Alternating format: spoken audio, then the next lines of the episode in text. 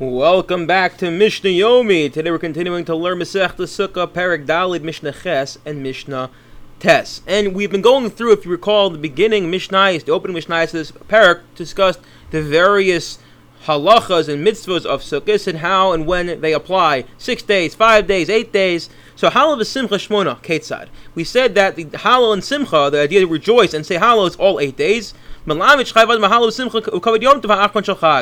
the implication is that not only does one have to say Hallel and rejoice on the seven days of Sukkot, but also the eighth day Shmini Atzeres as well. That too is an extension of the Chag, where one has to say Hallel and rejoice. Kashar kol yimos Chag. Sukkah Sheva Ketzah. What does it mean the Sukkah seven days? So it says it says in Mishnah Gemara Malacha lo yiter Sukkaso that if a person finishes eating on the seventh day of Sukkot, Lo yati sukkah, you cannot untie your sukkah as you can't uh, put the cover back on. In those days, they would more often than not the sukkah was part of their house. Just remove the roof. You can't you can't uh, put the roof back on. Rather, you have to still sleep and and hang out and chill in your sukkah until sukkah is over because it's still sukkah sukkah. I've a mored as a kalim and a mincha mala. But once you mincha, the time comes, you can take your kalim, your utensils out of the sukkah if they covered Yom because you want to show special kavod and reverence for Shmini Atzeres. And a way to show reverence for Shmini Atzeres is to prepare for it ahead of time. So you can remove the kalim from your sukkah prior to Shmini Atzeres in order to demonstrate you're preparing for Shmini Atzeres.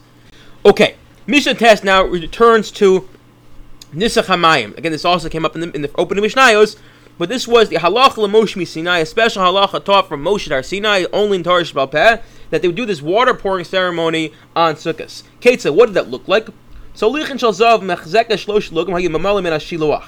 They would take these golden uh, vessels, which can hold three lugan of water, and they'd go down to the spring of the Shiluach, which is right outside of Yerushalayim, and they fill it up with water. And if you go to Yerushalayim nowadays, they can show you where that was. It's near, I believe, Chizkiyo's tunnel. They'd go and fill it with water, and they'd bring it to the temple. It was a whole procession.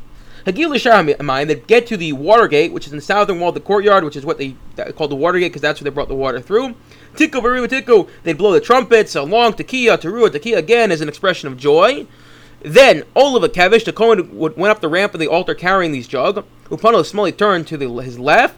Shnei Sfolim Shel Kesef Hayu Sham. There were two silver bowls next to the um, there when he got there, and what would he do? and he would um the Cohen would pour the water on each. Uh, it was into this the Cohen would pour the water. Over know shall sit on you. Actually, they weren't really silver. They were pla- they were plaster. Plaster is white. Because wine went in them, they darkened and looked gr- they looked silverish. They had two holes which were like thin nostrils on each at the end of inside each of these bo- uh, the base of these bowls and these were the holes, which again we're now going to see. We're going to pour in the water and the wine, the wine from the nisuch, which we um, which we uh, seen in previously. That every korban had wine, and the water, which was the special service of nisuch hamayim. Echem Av One of the bowls had a wider hole, and one had a thinner hole, a narrow hole. The reason for the difference was the wider hole they'd pour down the wine. Wine is much thicker than water, especially the wine back then. If it wasn't muzik, it wasn't diluted. If you remember from Sachem, and also early, even earlier, and we learned Zroyim. So the wide, the wider hole where they pour the wine, which is thicker, but since it was wider, it would flow. It it would cause it to flow a little faster. And then they, the narrow one, they pour water, and since it was a little narrow, it wouldn't flow as fast. And essentially, it would ensure, could they show you Shneim Kolim Vazachas, that they both of them would finish at the same time. Okay, next.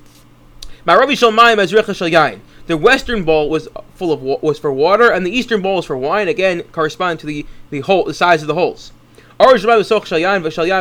Nevertheless, if a guy makes a mistake and he pours the water, and the wine, the wine, and the water, it's still all good and well. He disagrees and says that the, the jug, this vessel, didn't have three lug, but had had um had one lug, and they did it on all eight days, including Shmini Atzeres as well. Oh, before he would pour the water, they said, raise your hand when you pour. What was the reason he had to raise his hand? One time there was a Kohen who was a Tzeduki who rejected the oral law. And if you reject the oral law, so then you have no basis for this Nisuch Hamayim. So because he was a Tzeduki who rejected the oral law, rather than pouring the water down the holes, he poured it on his feet. Rogmuhu kolam esrogim. So what did everyone do? They picked up the esrogim they were holding. They chucked, they pelted him and chucked the esrogim at him in order to uh, show them their, to show them this disapproval that he didn't perform the mitzvah properly. I wish you all a wonderful day.